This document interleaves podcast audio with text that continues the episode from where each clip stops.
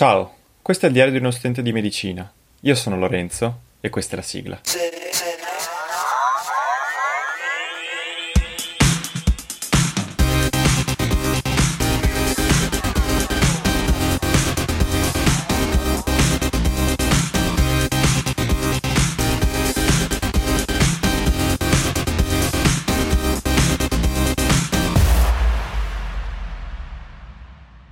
Buongiorno e ben ritrovati per un nuovo episodio. Allora, eh, oggi vi voglio raccontare un po' di, delle storie del tirocinio che ho, che ho vissuto, che ho affrontato eh, nel corso dello scorso mese di dicembre e fine novembre.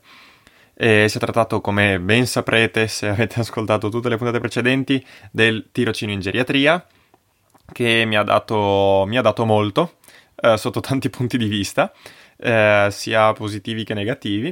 Eh, però mi sono reso conto che quando ho fatto la puntata, diciamo, riepilogativa, eh, non ho affrontato certe storie, certe cose che mi rendo conto sono veramente da medico, o quantomeno da studente di medicina nel vero senso della parola.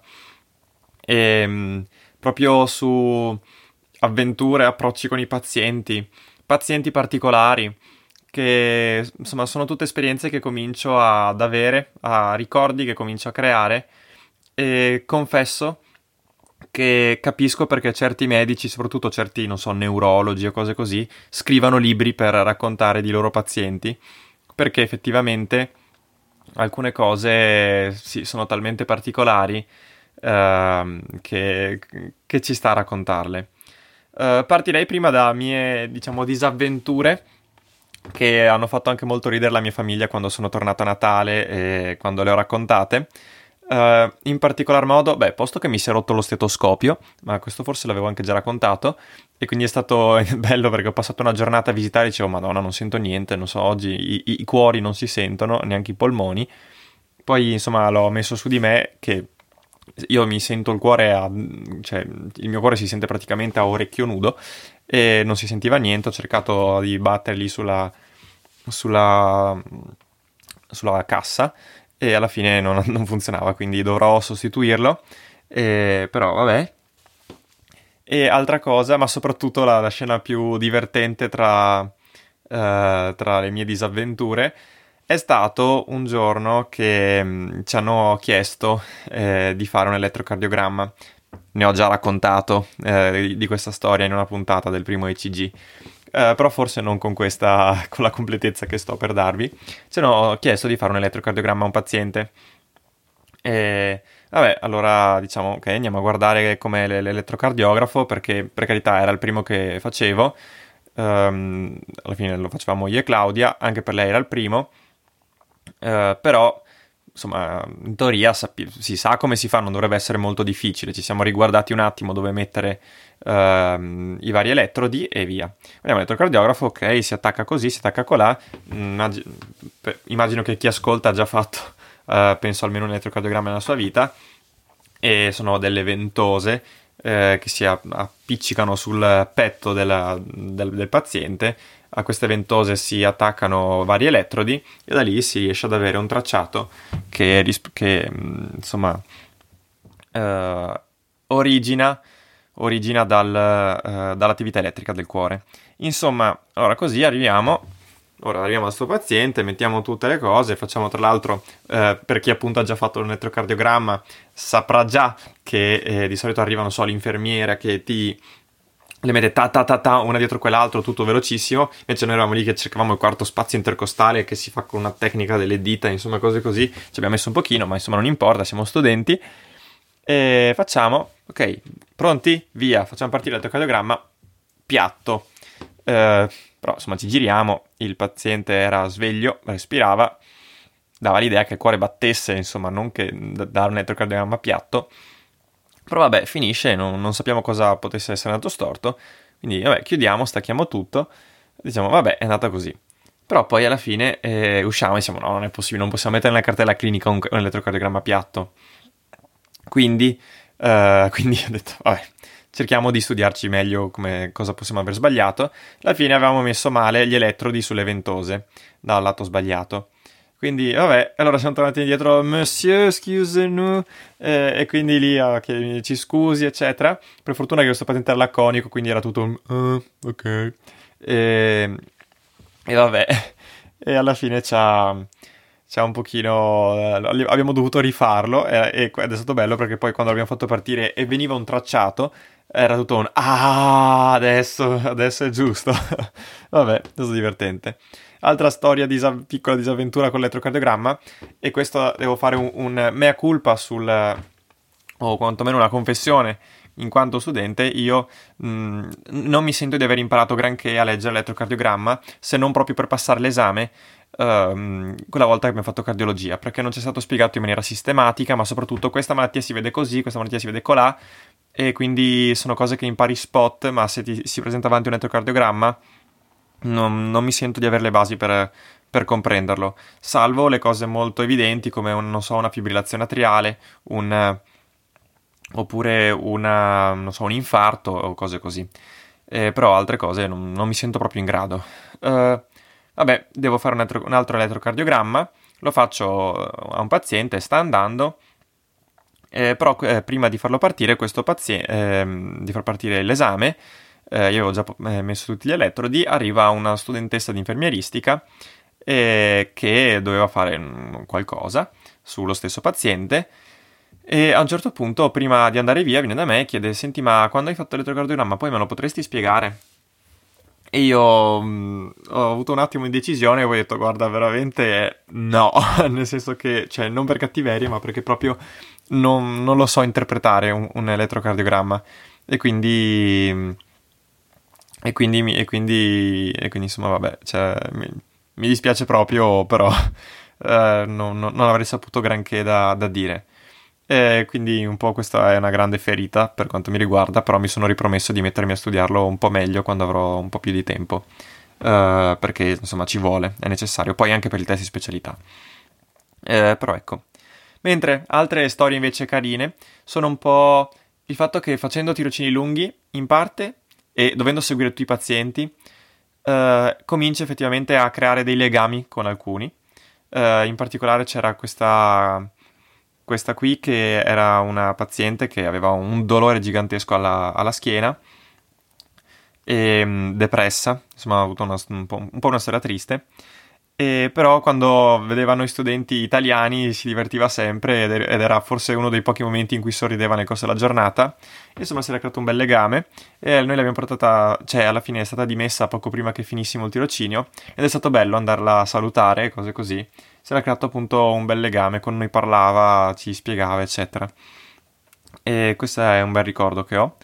Ehm, così come ehm, per eh, altri due pazienti eh, allora, posto qualche, diciamo, menzione onorevole legato per esempio a una paziente che non siamo mai riusciti ad approcciare perché praticamente ogni volta che arrivava una persona col camice o comunque una persona estranea, lei eh, faceva finta di dormire, era impossibile, non, proprio non, non, non, voleva, però abbiamo detto vabbè faranno i medici che sanno più come fare, e se a noi studenti proprio non voleva parlare, però sappiamo che era invece molto attiva di notte o, quando, o in altri momenti, eh, tanto da non far dormire le compagne di stanza.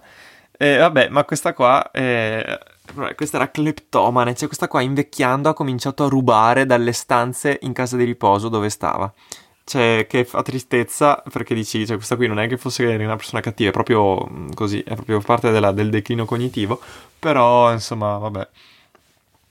E ehm, però il paziente mio preferito, eh, allora a posto, eh, no, se la giocano in due per essere i miei preferiti. Uno è quello anche che ho presentato, e questo qua era un paziente che in realtà era autonomo prima, poi ha avuto eh, una serie di problemi, è finito in ospedale, e, ma questo qua era, era, proprio ganzo, cioè proprio un figo, e, perché aveva un certo modo di fare, e questo è un ex marinaio, qua sono tutti ex marinai, e mi ricordo che lo trovavo sempre a letto in pose, cioè quasi da, non so come dire, da sex symbol o cose così. E poi era uno che diceva, ah, va tutto bene, sì, sì, no, mi sto divertendo quasi, cioè era, era sempre contento, era proprio, avevano una, un atteggiamento verso la vita veramente invidiabile. E, d'altra parte, il paziente che forse appunto è stato il mio preferito era questo ex professore di matematica con l'Alzheimer. Eh, che tra l'altro non è esattamente il paziente tipico perché spesso l'Alzheimer non viene, o quantomeno uno dei modi per prevenirlo è quello di fare attività intellettualmente molto stimolanti nel corso della propria vita. Un professore di matematica sicuramente eh, fa parte di questi, quindi in realtà è più raro che succeda, eh, però da quello che ho capito anche, mm, so- anche sua sorella ce l'ha e quindi mi viene da pensare che sia una cosa familiare. Ma vabbè, insomma lui era uno stadio in cui si rendeva conto che non, non, era più in grado di fare certe cose, che non ricordava, ma addirittura non riusciva più a fare i calcoli. E, e lo vedevo soffrire, si vedeva proprio soffriva tanto perché un professore di matematica che non riesce più a fare i calcoli deve essere proprio tosta, brutto.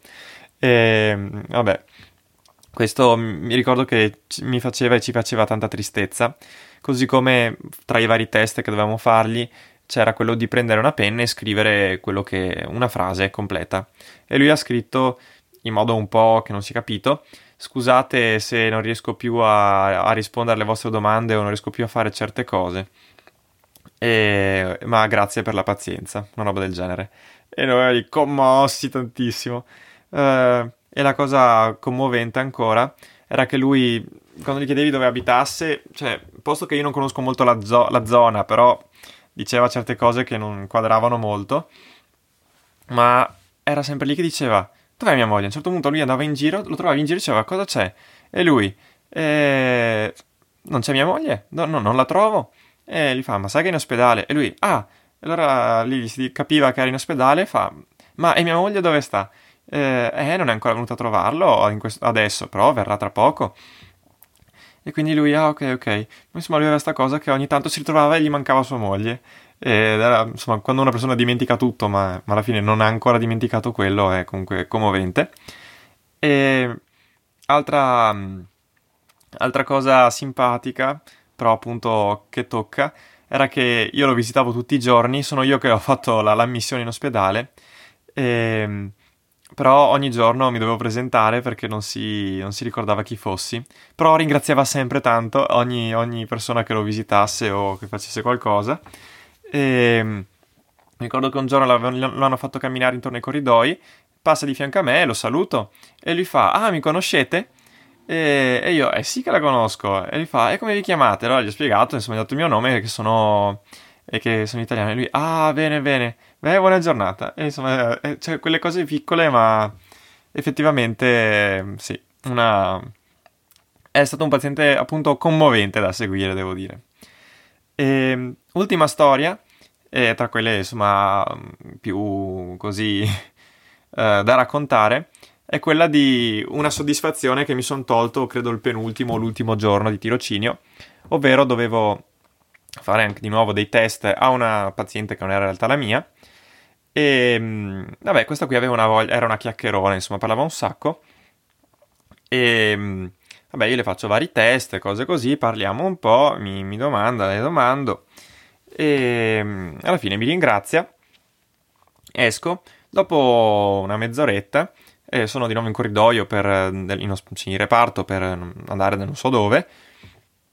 Mi ferma una OS, un'operatrice sanitaria, chiedendomi se io avessi visitato e conoscessi quella da paziente e io faccio sì sì e parto per indicarle dove è la stanza, pensavo mi stesse chiedendo dove fosse.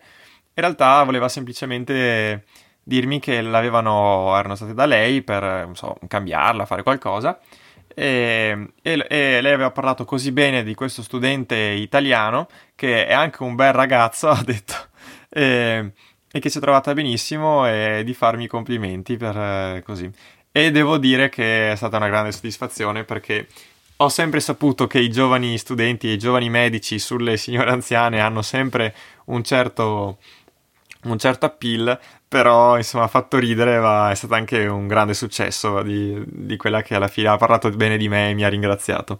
Quindi ecco, è stato un po' una soddisfazione appunto.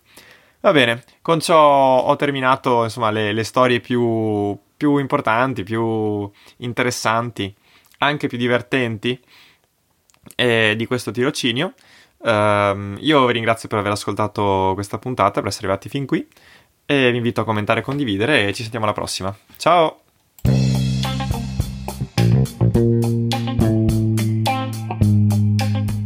Questo podcast lo trovi su tutte le piattaforme d'ascolto, anche se probabilmente se sei arrivato fin qui già lo sai.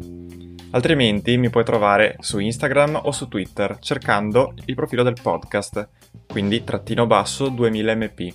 Oppure mi puoi scrivere alla mail pod2000mp-gmail.com oppure su Telegram e qua si cambia, mi trovi come Lorenzo PC.